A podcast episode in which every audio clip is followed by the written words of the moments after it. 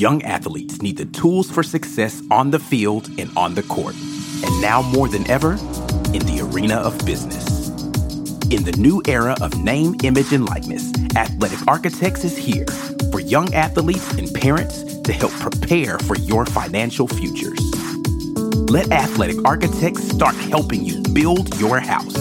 Visit buildthehouse.com and let's build together.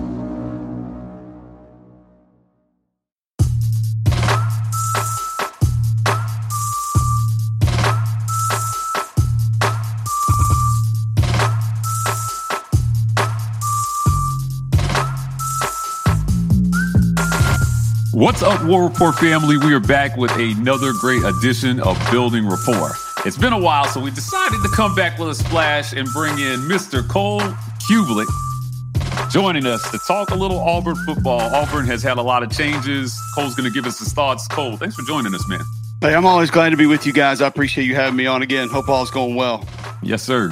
Cole, I want to get kicked off talking about Auburn hiring Coach Hugh Freeze. Uh, you haven't been on, so we haven't had a chance to get your thoughts directly.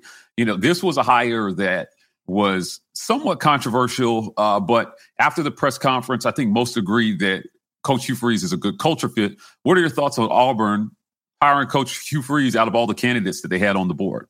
No, I, I mean, I think culture fit. You nailed it. I mean, he's a guy that you know he's going to be out there. He'll, he'll be at basketball games, gymnastics meets. He's going to be in the community talking to folks he understands that part of it. He gets it. And that's just, I mean, I think that's kind of part of his personality. And and I think that's the Auburn community will will will love that and and embrace that.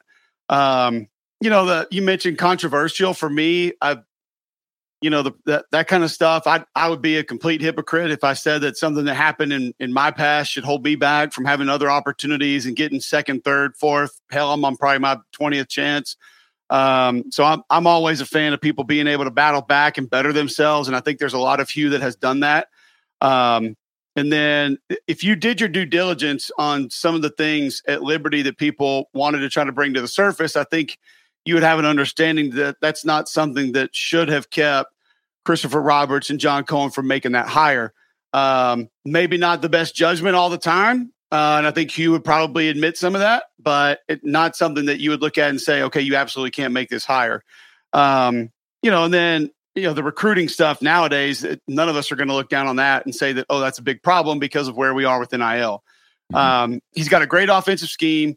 He's got obviously knowledge of working inside the league, knowledge of the other coaches, teams, programs in the league. Geographically, he knows the landscape. I mean, he's been in Jonesboro. He's been in Memphis. He's been in Oxford. So, you know, now maybe even has widened his recruiting base, you know, going up the East Coast a little bit. So he, he's going to be tied in to some guys that know how to coach ball. He's going to put a good staff together. I think he has put a good staff together. And I think the most important part of it, guys, is that, you know, he is, he is accepted. He is, he is, I don't want to say the chosen one, but he's the guy that the top of the totem pole wants and wanted. Yeah. So we we hear, you know, this all started with Brian Kelly at LSU, alignment, alignment, alignment. And so we heard him say that like a hundred times at his introductory press conference, and now we all use that term. But it's a it's a fair term, it's an accurate term, and I think it's a term that a lot of athletic departments are striving for or trying to find or wish they had. And that alone is going to give Auburn a lot of alignment um, you know, the things happening behind the scenes, the and ifs, buts, the what ifs, the, you know, who's that, all that should go away, or at least a large portion of it should go away. And I think Hugh Freeze walks into a great situation. We, we know what Auburn is. We know how awesome the place is, how wonderful it can be uh, from a football perspective, how wonderful the town, the city, the school, the people are every day. And you got a brand new football facility that you walk into, a passionate fan base that's hungry to win, that's ready to win and you got an NIL program that gets it and understands it. And um, the people who are who are behind that right now are are pure geniuses. Uh, mm. The men who are running on to victory are are guys that I mean, no offense to Auburn athletics or on to victory, they should probably be doing a lot more important things in life than this because they're that smart, they're that intelligent. They could probably solve a lot of the world's bigger problems if they were asked to. But I'm pumped about what they're doing and the fact that they're behind it and they've gotten it to where it is and there's good synergy between them and Coach Freeze. So all things point to this really being able to work. Now it just comes down to personality, being relentless, and, and going out there and trying to outwork your competition, which going against Kirby Smart and Nick Saban every year is not going to be easy. Right. Uh, quick follow up. Uh, you you mentioned Hugh Freeze is the guy at the top of the totem pole and the guy they wanted. So was the Lane Kiffin height real? Yes. It was real. Yes. Okay. 100%. I don't know how else to say. Absolutely. Yeah. And I think the interest on his part was also real. So that there there's a certain there's a certain fan base a little west that's not going to want you to believe that, but yes, it was. So, Cole, we, we, had an opportunity to talk to Brett Whiteside uh, over uh, on the victory. I agree with you 100% about his leadership over there. Um, but mentioning all the things that you did about what is going right for Auburn as a program, as far as the atmosphere and the alignment, what do you feel like success is going to look like in year one for Coach Hugh Freeze for the fan base to feel like, okay, we definitely got this right? What what's kind of like the low water mark I don't mean, of course, you know, everybody's going to tell us national championship in year sure. one is where we ultimately want to be. That's ridiculous, right? But what's what's the low water mark to say, okay, this is going about how we thought it should go?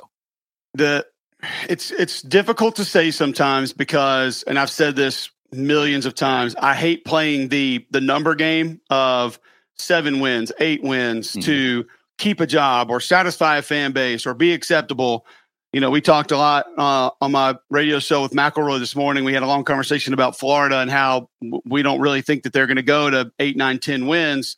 So, what becomes satisfactory? And I just think you have to have a bigger viewpoint of everything that's taking place. So, I would start with the fact that recruiting has already turned into a positive direction, both from the high school perspective and from the portal and positions of need have been greatly addressed offensive line, defensive line. And even if it's not guys who are going to come in and be day one All American starters, you know, 20 tackles for loss or, you know, up for the Remington Award, you, you have guys that can come in and compete, have played high level football, understand the physicality, what it's all about. And that had to be done. It had to be done. And it has been done to a certain extent, potentially will be done more so.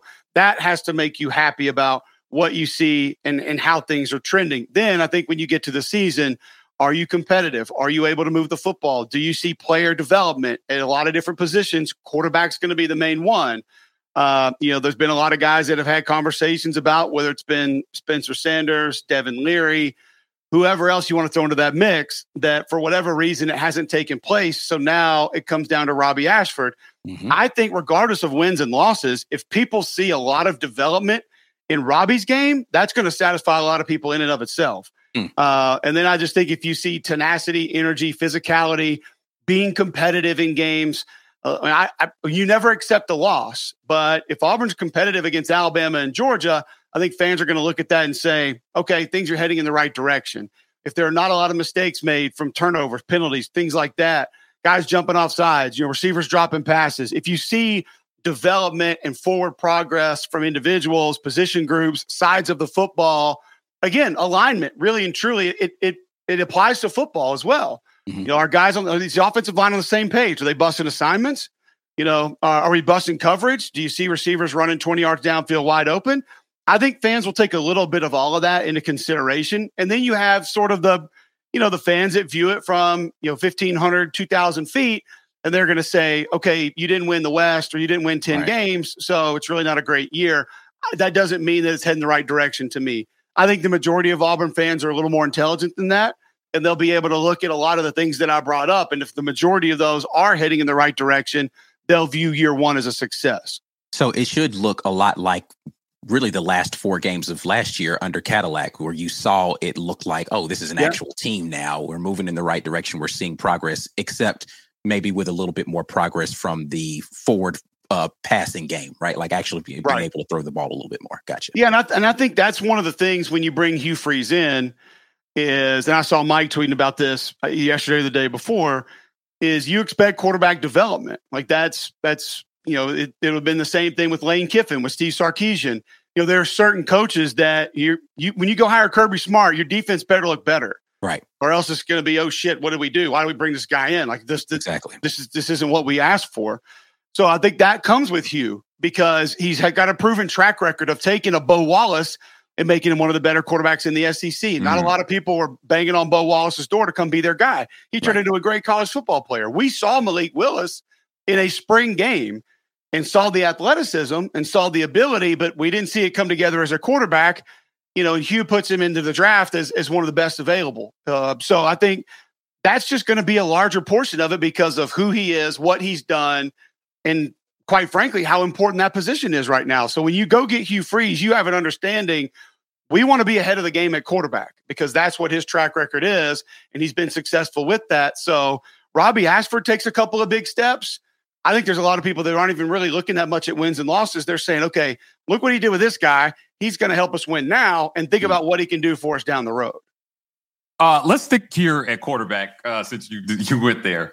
Um, Robbie Ashford, you know, is the incumbent right now. Uh, you know, uh, TJ Finley is going through workouts with the team this spring, uh, but I think most would probably agree Robbie is a better fit for what he was going to probably want to do on offense next season. Now, during his introductory press conference, Cole, there was one player there, and it was Robbie Ashford, right? Uh, in your opinion, is this right now Robbie Ashford's job to lose? And, you know, um, what are the chances that Auburn brings a, uh, a, a transfer quarterback in in the second portal period that has a chance, a realistic chance to win the job?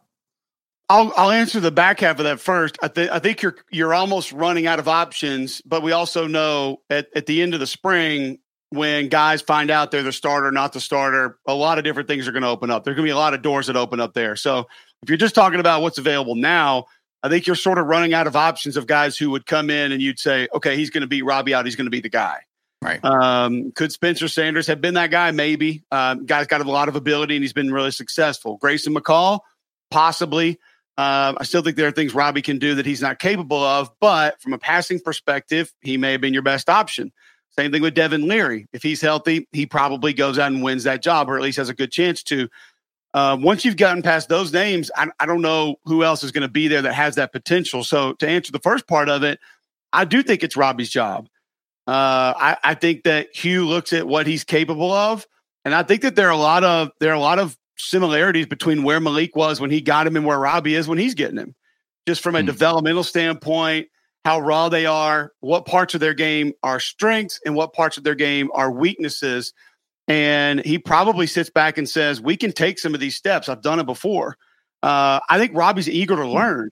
It was one of the things that I was most impressed hearing about him that I that I knew or had heard about him going in to when I went to a couple of practices last spring and I talked to Brian about him. And then when we covered the spring game and I had more time to sit down with him and talk to him about him, is what Robbie did on his own. And because you guys remember, we were in spring last last spring and he wasn't really, I mean, it was Calzada Finley and mm-hmm. like maybe Robbie could be a guy who helps you situationally. Right. But he's the one that went and made that happen. Um, so I, I think that part of him wanting to learn, having the ability to learn, having the ability to grow, are there? Do you see things like the Ole Miss game with the attitude on the sideline that you kind of want to say, "Hey, man, I'd like to see you be a little more presidential here. You're the quarterback of the team, but he's young. He hadn't done it a whole lot. He hadn't been through things like that to be able to say, okay, I'm not going to act like that again, or I'm going to handle myself better next time. So you think the next time around he would be able to do that. And then the other part too is, I mean, I talked to a lot of the guys out there at Oregon when he when he made the announcement he was coming to Auburn, and I didn't believe or I didn't know, and I don't think a lot of people knew how little football he actually played. And I don't even mean right. games. I mean practice reps. Like he wasn't getting two and three reps consistently. That that wasn't happening. Right. Um, you know, actually being able to healthy enough to go through off-season practices, you know, off-season workouts from a quarterback perspective. I'm not talking about going there and doing power cleans and running, but as a quarterback would, training per se, and then doing that in pads, he just didn't do a lot of it. You know, and he missed some of his senior year. So my point is, he hasn't played a ton of quarterback. Right. There is a there is a massive amount of potential and growth still left in him to be able to go find. Those are the reasons I would say right now it's his. If you had a solidified starter at a Power Five school or even a Group of Five school head who had exceeded sort of the, the Group of Five level, could he come in and maybe push? Yeah, maybe be more capable of managing an entire offense right now, possibly. But I also think that you know we see the, the portal is out of control in so many different ways. And and one of the ways is, and I feel like we'll probably get to this with some guys in a few minutes. A lot of us as college football fans, it's so exciting just to see a guy's name go in that right. we all of a sudden think they're the solution to all the hmm. problems. right. So and so's in the portal. He comes start for us right now. Well, a couple of things there. One, not all the time. Most times, there's a reason a guy's in. For sure. Two, if a guy's in and hasn't played, what do we even know he is? Right. Right. I'm not banging on Walker Howard. Walker Howard goes in today. He was two of four this year. Right. I, don't know how many problems he's solving after Jackson Dart's done at Ole Miss. I, I haven't seen him, so I don't know. So we get so excited and we get like we ramp up as because it's still new to everybody. The portal's new to everybody. But I, I think oftentimes we we that's not the answer to all your problems but you still have to go get guys. You have to get bodies. You have to get people to come compete. And look at what Kirby Smart's done. I mean, go back the last five years and just look at the amount of quarterback talent that he has brought to Athens, Georgia. Mm-hmm. And some never played, some transferred, had the job, decided mm-hmm. to leave. You know, other guys had the job started, Dwan Mathis, and then couldn't hang on to it. Right. So he Kirby is almost just, hey, I'm going to go grab as much quarterback talent as I can, and we'll figure it out because some of them are going to leave anyway. Right. So I don't look at yeah, I don't look at Hugh and Auburn searching for a quarterback in the portal saying, "Oh, Robbie Ashford can't be the guy. We need to find somebody else." Like I don't. That doesn't say that to me at all. So I, I mean, let's stick here for a second because the guy I feel like is being disrespected the most, which I think Robbie Ashford has been disrespected a lot with a lot of this fan narrative about we need a starter, day one starter. But why why is Holden Geriner not getting any respect at all? Because if if you believe Walker Howard can be the solution, the portal. I mean, if if Holden Geriner hit the portal, there would be certain fan bases that have to have a quarterback. They'll be really excited about it. For right. sure. oh, look, this kid signed at Auburn. Like, he can come help us right now. What, what we haven't seen enough of him to really know. Well, that's my point. Like, if Walker Howard hasn't played a single down, but you think that he can be the savior of your program, why can't Holden Geriner be a guy that can push Robbie Ashford in the Because Walker Howard is an inch or two taller and had an extra star by his name. That's the only yeah. reason. That's it. Because we haven't. You're right. We haven't seen any more of him or any other of one or the other. We have no idea. So, I think it's. I think it's good for him. Like, keep sleeping on him, and he's going to get reps in the spring. They're all going to get reps in spring because Hugh's going to want to see what they can all do. So. Right I don't I, I don't think that there's zero chance that he can compete for or potentially find a way to get playing time or even just end up being the backup, which I know a lot of kids don't like that today, but how many quarterbacks have we seen over the last few years? Yeah, right. A couple of them that were in New York, by the way, this past mm-hmm. year. I mean, it's crazy to think about Max Duggan didn't start the season right. as a starter. Yeah, that was that was that was uh, the Heisman ceremony. The and, Morris kid started down there. Yeah, he wins a playoff game. Like so, being the backup quarterback is not near as bad of a deal as a lot of guys think it is. Yeah, so I mean, I agree with you 100%. Um, I do want to get into a little bit of what you feel like we're going to look like from an offensive standpoint and talk about some of the guys that we've gotten in. Let's start with the place that we need to start, the place that Auburn has needed the most help and that is with the offensive line. We've got a lot of young guys that came in in this uh, recruiting class, but we've got a lot of experienced guys that have come in. You got your Dillon Wade, you got your uh, Gunnar Stockton, you got you got the guys that have come in that people think can push Avery Jones, right? That people think they can push to start immediately. What's your evaluation of the job that they've done thus far along the offensive line? And has Auburn already made an upgrade from where we were last year? Just from a talent perspective, we don't know how they're going to work together. But from right. a talent perspective, are we in a better place along the offensive line? There's zero doubt, 100%. And two two parts to that. One, you know, I give Hugh and the staff credit for saying we got to go. We just need bodies. So we'll nitpick a couple of these guys as we talk about them. But I'll just say before that, collectively, it's an improvement no matter how you spin it. Okay. Because one, you needed bodies just to compete against one another. There have been multiple scenarios in the last three, five, six years where certain guys kept their jobs because there was nobody else. Right. Not playing great football, but there's no one pushing them. There's nobody ready to come in and take their spot. Um, so you just need bodies in general. Uh, I think Jason Caldwell told me that like 2017 was the last year that Auburn signed like three high school offensive line, more than yeah. three in the same class or something, right. something crazy like that. He said it. He told us on our show. I was like, what? It just made no sense. Um, and then Jake Thornton coming in too, I think is great. Hmm. Uh, I have a lot of respect for Jake. Uh, Jake knows ball. Jake's a good teacher of the game. I think Jake's a really good offensive line coach. And I base that on conversations I've had with Jake and conversations I've had with, about Jake with other offensive line coaches, hmm. who a lot of them are very high on him, his ability, and what he is going to be and what he is now. So uh, I thought he got a little bit of a raw deal previously, and I think that was a massive get for Hugh Freeze. Mm. So we'll run through a couple of these guys. You got to forgive me; I got to cheat a little bit because names I'm not. They're, hey, listen, man, I, I, keep a cheat sheet. Go for it. If these people if they, who pay attention to college football don't think that we're going to know all these names, I mean, the main question I ask for a lot of guys is like, does he have eligibility left? I have no idea. Like, right. he's listed as a senior; he's got three years left. Right? Who, who knows? uh, you mentioned the Avery Jones kid from East Carolina. Yeah. Um, I think he can come in and push for playing time very athletic. He's got great feet, can change direction very quickly. He is um, he's almost a little too energetic at times. He gets a little little amped up, a little excited, so he overextends a little bit. Um, exerts a little bit too much energy into certain things that he doesn't have to, which he's playing hard, so that's not all terrible, but he plays out of control a little bit at times. I think hmm. that's something that's easily harnessed, by the way.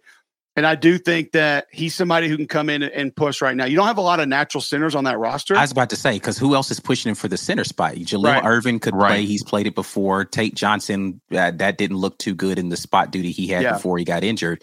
Who else is there that's going to play center? I mean, you got Connor Lew. He's a true freshman. Are you going right. to start a true freshman at center? So he feels like the natural guy to step in and no, play I think, like you said, they're just they're not a lot of natural centers on the roster. So I think he's got a great chance to be the guy. And some people will tell you they think Connor Lew can come in and push for playing time. I I don't follow high school recruiting close enough to to know that or pretend like I know that. So, um, but I, I do think that that's a good get, and I think he's a guy that can help either way from a depth perspective or potentially come in and play right away. Um, you know, a guy who I think is going to come in and probably wow a lot of people is the Dillon Wade kid from Tulsa. Yeah. Um, he's smart. He, I, I watched his tape. He's really he's an intelligent young man out there on the field he's a real deal. Uh, he is a player. He he understands a position, technique, fundamentals, how to alter his pass sets, how to take different pass sets. He uses his hands well. He has great body control, and he's got a he's got a an SEC frame right now. Like yeah. he is he is an SEC tackle right now. If you ask me, I'd probably say he will lock down the left side right away, and he'll come in and he'll be the guy. And mm-hmm. I don't think there'll be many questions asked about it because I think physically he'll give you the best presence there. And then I think also he'll be a guy that is just the most talented and gives you the best option as far as going out there and playing. Okay. Um, Gunnar Britton from Western Kentucky. I I would not put him where I would put Dillon Wade. Now he's played a ton of football. That's great. He's played right and left. That's good. He's got some versatility. I think he's got good feet. I think he's pretty athletic, but he overextends a lot. He's a bit of a backbender, gets over out on his toes. Um, you know, you'll see him on the ground a lot in the run game. Guys will yank him and get him to the ground, but he plays the game pretty hard. He's got he's got a mean streak. He's mm-hmm. physical. Mm-hmm. He's a guy that gets after it. So I think he's once again we have to go ground level here. He's an upgrade from what we've been talking about the last few years. So he might not be where Dillon Wade is, or where I'm going to talk about some other SEC tackles, but he's a guy who can come in and, and potentially help you right away. So I just don't put him where I put Dillon Wade. But if, I mean, if I'm projecting now, you could easily have Britton over at right and Wade at left, and I wouldn't be surprised at all if those are your two tackles starting day one. Oh, quick, quick follow up here, Cole. How important is it for Auburn to develop kind of a natural progression for guys stepping up uh, into their uh, position, right? They did a lot of shuffling on the offensive line, right? Uh, I think three different guys played center last year. Yeah. Just trying to find somebody who could do the job, right? Um, how important is it, you know, to have the natural backup at left tackle step up when a guy gets hurt uh, instead of shuffling your whole offensive line to try to find a combination of guys that can that can play, which is what they did a lot of the last couple of years. Well, I think Jake is going to be more of a. I think Jake will be more of a best five, and hmm. so he's not going to have a problem saying if let's say Wade's at left and Britton's at right, Wade goes out, maybe Britton slides over to left, and you go that way. And almost you, you almost have to play that game nowadays because of where we are with the portal, because you don't have the natural progression of okay, Cole, you're going to be our backup center, and so and so's in front of you, and then we've got you for three years after that. Or you know, this guy comes in, I know there's a starter in front of you at left tackle. We're going to rep you at left tackle. When he gets hurt or he leaves, you're the next guy. We've got you for two more years. Mm-hmm. That just doesn't really happen anymore. So right. I think it's very difficult to say, okay, left guard goes out, next left guard comes in, and that's the only other spot he would come in for. Or you don't move and mix and match when somebody were to go out. Um, I think most offensive line coaches in today's college football have an understanding that you got to get your best five on the field and you got to have a little bit of cross training.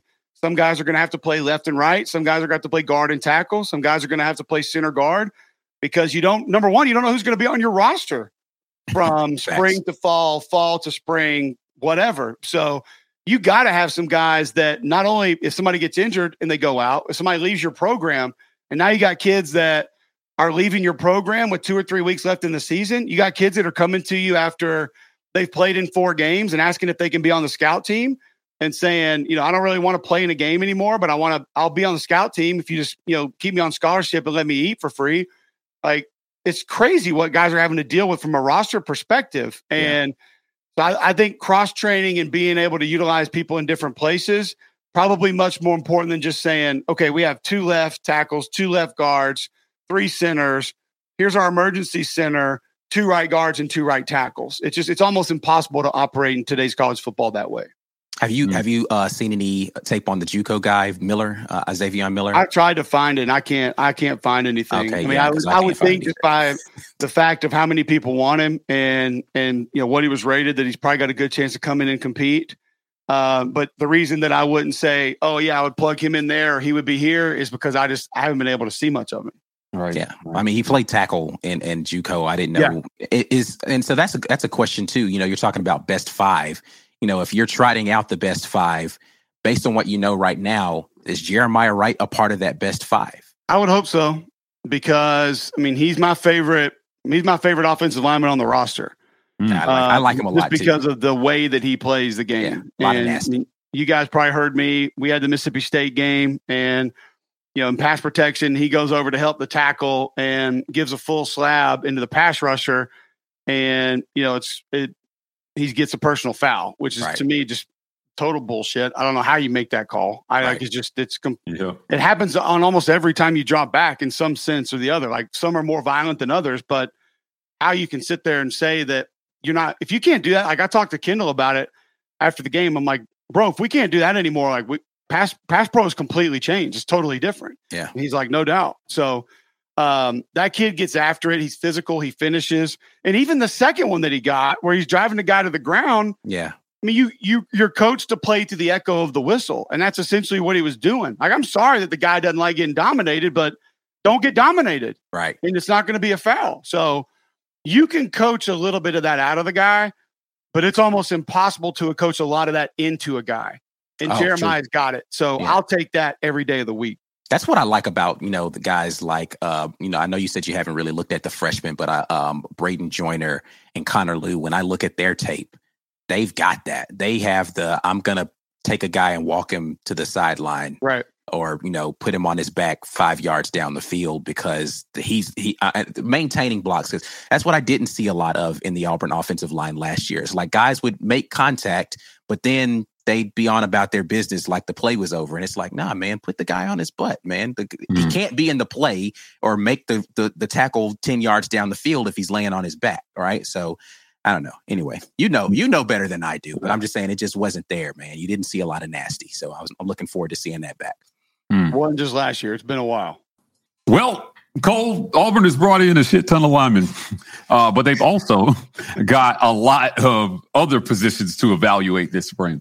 I want you to talk a little bit about the job this staff has to do evaluating all this new talent at every position. Uh, you know, how do you manage that this spring? Uh, they've got battles going on. I would say, Ike said this on a, a segment we are we, we filmed this morning live. Uh, probably the only position coach that's sleeping well at night is Cadillac uh, because he knows who his number one guy is. And, you know, there's probably a clear pecking order there, a running back. Um, the defensive back room is pretty solid, but outside of that, linebacker, there's a lot to evaluate. Defensive line, they brought in yep. a lot of guys. Offensive line, quarterback, you know, uh, they brought in some guys at receiver. You know, how do you get all this done in one spring and decide what your two, three deep looks like? Yeah, it's uh and I'll say from from Carnell's perspective too, I think Battie is going to be a kid who really helps. He mm. um he can help on special teams. Uh, I had South Florida against Florida last year, and I talked to a couple of guys on that staff about him, and they just said from a from a makeup standpoint, he is exactly what you want in your program. Handles himself the right way, hard worker, diligent, and and obviously he can play. He was productive in that offense and had a pretty good game against Florida. So uh, I think he's a kid that's going to help. But you're right about most other positions, and it's one of the most. I, I think it's got to be the most difficult task. Like we talk roster management in today's college football, mm-hmm. but I think the most difficult task goes a little bit further than that, and it's got to be chemistry, continuity, like feel, understanding, like team, basically just team. Yeah. Because you think about my era, and Greg and I have talked about this on our show, like his era, which was about eight or nine years after me we were in the dorm, we were eating meals together, we were in the facility, we were hanging out each other's apartments for two, three, five years. Like we knew everything about everybody. Right. And then all of a sudden, like here comes Ronney Daniels, or here comes Rudi Johnson, or um, you know, here comes like one of the three or four trans Alex Lincoln that we got, and it didn't take you long to get to know that individual because there was only Two one or three, or three guys on the team you didn't know right. after the freshman class. Well, now you got all these different characters from different places with different levels of experience and playing ability. And then where they played was probably handled differently from a practice perspective or workout. I just think you have to find as many team building activities, drills, and things that you can come up with to try to get guys to gain one another's respect to try to get guys to gain trust in one another. And then you begin to build the scheme, and then you begin to build the offense and the defense. And you probably won't really start to have those real position battles until you get into the spring. The spring, that becomes difficult because there'll be so many reps. You don't want to miss a guy in spring and potentially have him leave because he wouldn't get enough reps and doesn't think he's going to have a chance to win a job. Right. So you have to be very intelligent with how you divvy up the repetitions once you get in pads, which we've gotten so far away from really letting guys go in pads a lot anyway. It's already difficult. So right. the organization of practice, the practice schedule in the spring is going to be critical for Hugh Freeze and his staff because you have to make sure everybody gets the right amount of reps and you know who to give those reps to as practice continues on because you know as soon as that spring practice is over it doesn't matter who you are Alabama, Georgia, USC like you're losing a couple guys to the portal. You just are. But you have to make sure the ones that you know you want to keep got the reps that they need and deserve and got enough reps for you to be able to keep them around and hopefully allow them to contribute this fall. Mm, yeah. I mean, I, they, they, have a mountain of a job in my book to do. Uh, I do want to follow up, uh, kind of contrasting, you know, what we saw last spring, right? Um, and uh, you know, how poorly was this roster managed last spring? You know, um, and I hate to go back, but uh, this hire is in direct contrast of the last hire. Sure. Um, you know, uh, so can you speak a little bit on on how what what how you know how you grade the job of the last staff in doing this and and and why we ended up with Hugh Freeze as coach?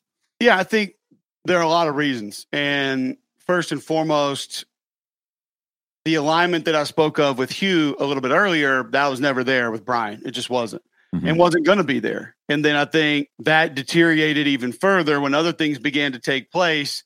And then you lost a couple of guys from the roster that you essentially needed or had to have.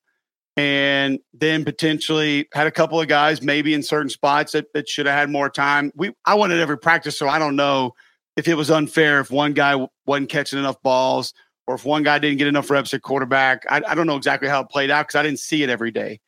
But I do think that it's important now that you have more people behind the hire that want to assist with the hire, help with the hire, as opposed to maybe just internally want conflict with the hire or not happy with how it went because it didn't go their way. So mm. as far as just like how the how the players and practices and rosters managed, I, I, don't know if it'll be. I don't know what'll be different and what won't be different because there's there's so many different players, there's so many different guys, right? Different coaches, and there's a different approach as to how you want to manage things. I mean, the offense is going to carry a lot more tempo. Uh, mm-hmm. personnel group is going to be a lot different. Like there won't be as much 12 and 13 personnel with this offense as there was in the past. You know, defensive structure will be a little bit different. So different guys will have different chances to play in different spaces. It's all to me, it's I don't, I don't even really think that there's a whole lot that ties together with the two because like Hugh's got to kind of start from scratch and just say there might be guys that were left behind before, and we want to make sure we don't do that now. And there might be guys who could have helped a little bit more, but didn't get the opportunity. And we've got to go find who those players are and make sure they have that. And we coach them up to the point that they're going to be able to contribute against high level competition.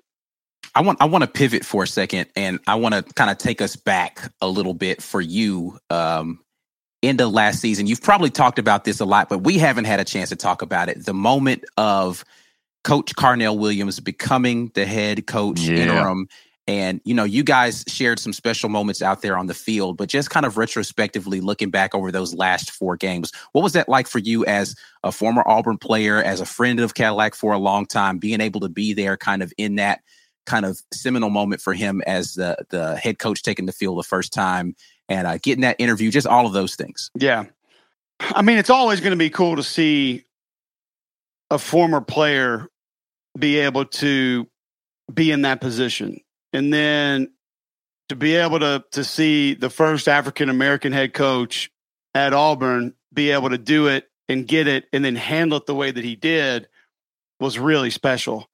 Um, total happenstance that we happened to have the first game. He was kind enough to give us that first interview right before kick, and then gave us even more access the next week against A and M. Some people didn't like it. I don't really care. I thought it was cool, and a lot of other people did. I thought it was freaking. I was. Uh, I thought man. it was awesome. Yeah, yeah, I thought it was amazing. And you know, I just the way that the kids responded to him was amazing, and he just he kind of you know, he put a lot of things in perspective for us as a TV crew and essentially as fans of college football, because that's what we are first anyway. Yeah. And like I'll share a little story with you guys that, you know, there was a there was a portion of me that became very protective of it. And Tom and Jordan were kind of leaning on me and I could tell there were some things they wanted to try to dig into, and I was like, "No, we're not going to do that. Like, we're not, we're not going to put him on the spot there. We're not going to ask him that." And so, because whenever we have relationships at certain places, we lean on one another. Like we go to Vanderbilt, like we lean on Jordan. Or when Mullen was at Florida, he and Jordan were really tight, so we would kind of lean on Jordan. Uh, we don't ever really lean on Tom because he's not he doesn't really do anything, so it doesn't matter. but so you know, they're asking me like, "What do you think about this? What about this idea? Should we build this graphic? Should we have to try to do this segment during the game?" And I, I found myself being very protective of all of it. And anything that was like mildly controversial, I would just say, "No, I don't think it's a good idea." Or no, I want to do that. I don't want to put him in that position. And it all kind of changed when we sat down with him there in the rain room. We had our our coaches meetings, and we're talking to him about all different kind of stuff. And you know, this is the game that you know Carlson was injured, and before the A and M game, and we asked him about the kicking situation. And now, when we close every meeting, we ask, all right, where because you see like the green line they put on the field now where do you feel comfortable for a game winning field goal? Right. Because the producer wants to know, all right, am I putting that on the on the 32 or on the 38? Like where we, into the game we need to know. And he kind of sat back in his chair, took a deep breath, and I was like, oh geez. And he said, I'll be honest with you guys, I I don't know. And I immediately thought like my like my heart kind of sank for a minute and I was like, here we go. Like this is this is going to be a bad look and these guys are going to like talk about this. And he said, You tell me, have you seen him kicking a game? Because hmm. I haven't seen him kicking a game. So if I tell you guys 32 and we get one from 33, like I'm going to probably kick it from 33. He's like, if if we get one from 52, he tells me he can make it, I might let him go kick it. Like I I don't know. I need to I've seen him in practice, but I don't know what he's going to do in a game. Yeah. And there was there was a a there was a portion of that the honesty, and, and maybe some people would say it's him being a little bit green. Um, but there was no coach speak with him. Uh, there were a couple of conversations he and I shared before both games, kind of off the record that um, I'm not sure a lot of other coaches would have shared with me or maybe anybody from an information standpoint. But, you know, I wasn't going to go share it again if I thought it was something that may have been viewed as as as negative towards him. Right. But it was just that being very open, being very honest, um, just just having an understanding of, hey, I'm just doing what's best for the players. And if this is an answer that maybe a lot of other coaches wouldn't used or said or said this way, he didn't really care because he honestly thought everything he was doing was what was best for every player on that team. Mm. Right. And there are things that I know that he did. There are things that I know that he said that I would never repeat that proved to me that he was doing what was best for every player on that team. So to be able to see all that and have a, a fellow Letterman be able to do that, a guy who's already beloved by all Auburn fans anyway, for great reasons. Um, and then for him to share the story with us about, you know, telling his wife and his kids coming home and what the other kids at school said and how cool they thought it was and how proud they were of his dad. Seeing him interact with my kids before the A&M game was awesome. You know, I drug my my kids out there and he took a picture with us and he was all excited to meet him. So I'm I'm getting chills thinking about it right now. Mm. There are just there are a lot of different things about how that went, what that was, what that meant that were really cool. But I think the one thing that everybody needs to remember is that he was his personality and who he is was a lot of the reason that all that took place. Right. Not just that he was a great running back. It's it's who he is as a person and how he handled everything that way that a lot of the things that took place were actually able to take place. Yeah, mm-hmm. I, will say, man, uh, you know, we are privileged to be a part of the the pressers pregame, you know, during the week and then post game after the game. Uh, Cadillac's one of the most genuine people that I've ever had the opportunity to speak with in those There's scenarios. No he was just he was just who he was. He he didn't try to, and he said it himself. I'm not going to try to be you know whatever other coach you got. I'm just going to come in here and I'm going to be me. And that that showed every single time he opened yeah. his mouth in one of those yeah. press conferences. He was just a genuine person. It was a pleasure being able to sit there and feel like you're getting something real back when you're giving when you're asking them a question. Agreed. Well, guys, I can't think of a better way to end this segment than talking about Cadillac getting a chance to be head coach at Auburn uh, and bringing that special um, magic into the last part of the season, uh, particularly the A and M game, where it felt like a championship game. Uh, it felt like a championship atmosphere, and there are not a lot of guys who could do that. Uh, I know no. Auburn fans are grateful for what he did over the last four games of that season. You know, taking over amidst a firing and, and galvanizing the team and keeping everybody together. I mean, we were down there. We were down there before I, I left. So we usually all ride together to the game. And we were staying downtown. And so I we usually we, we like to get there around when the team does, so two hours before kick. And they were gonna leave like two and a half hours before kick. And I was just kind of antsy. And I think like three and a half hours before kick, I just said, I'm gonna I'm gonna go ahead and go. And I'm gonna walk because I just wanted first off, I hadn't walked through campus on game day in a long time. Mm. And I just kind of wanted to feel because you heard that the crowd was going to be good, but you didn't really know. All right. So I'm walking through and it's tailgates packed, tents packed, people packed. I'm like, this is pretty awesome. And as you guys know, it was kind of a dreary day early. Mm-hmm. Yeah. And because that, that's another thing that I kind of thought, all right, are just going to push some people away. And I get in the stadium, and the first person I see is Damien he's kind of doing his little lap around the field. He comes up and we talk, and he's like, Cole, they got this many people in here already? And I was like, D. Craig, I think it's going to be packed, man. He was like, oh. And then I remember Will Friend walked up to me. This is much closer to kick. Now we're talking probably like 45, 50 minutes before kick. And he walks up and shakes my hand. And he was like, how great is this place? He's like, yeah, three, whatever they were at that point, three win football team, chance to go nowhere and it's sold out. They're already making this much noise. He's like, this, he's like, if you ever wondered if this place was special, here's your proof that this place is yeah. special. Um, and just being down there for that, man, it was, it was like you guys said, for a team that didn't have a lot on the line to re-energize the fan base the way he did, get the people in there, and then go win that game. Um, you know, for me, it was even like 20 steps past that. My wife was there with me. My three kids were there with me. First Auburn game my two year old has been to. I'm pretty sure it's the first Auburn game my five year old had been to. Because I, one thing I tell people all the time, they're like, like some like Chris Childers asked me on Sirius a couple couple months ago. He's like, if you could go to, you could be off one weekend and go to any stadium, any game, any place. I'm like, I'd go to Auburn because I don't ever get to go. Right. Like I don't get to take my kids to Auburn games. Like they don't, they I haven't experienced that with them. So all of that, and then to have my three kids and my wife, who's an Auburn graduate, on the field with me before the game, ain't even close. I was yeah. like, probably my best football memory maybe I've ever had in my entire life. Yeah. Uh, as somebody who films every single one of Cadillac's practices while I was in college as uh, the camera nerd, uh, it was it was kind it was it gave me chills as well too uh, because you know I was with those guys at practice at games at bowl games you know for four years and you know we're just three Auburn guys talking Auburn football right now but yeah. like you know at the end of the day um, if you haven't been there, um, it's hard to put into words how special a place it is uh, for so many of us. So I appreciate that perspective.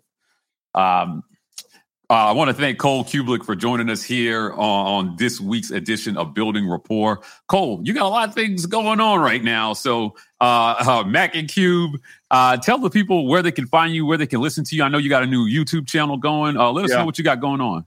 Uh, McElroy and Cubelic in the morning, WJOX in Birmingham, 7 to 10 a.m. weekdays. You can find that at jocksfm.com. Uh, the app is there. Search WJOX. You can listen there live wherever you are. Uh, podcasts are also out on that Apple Podcast, Spotify.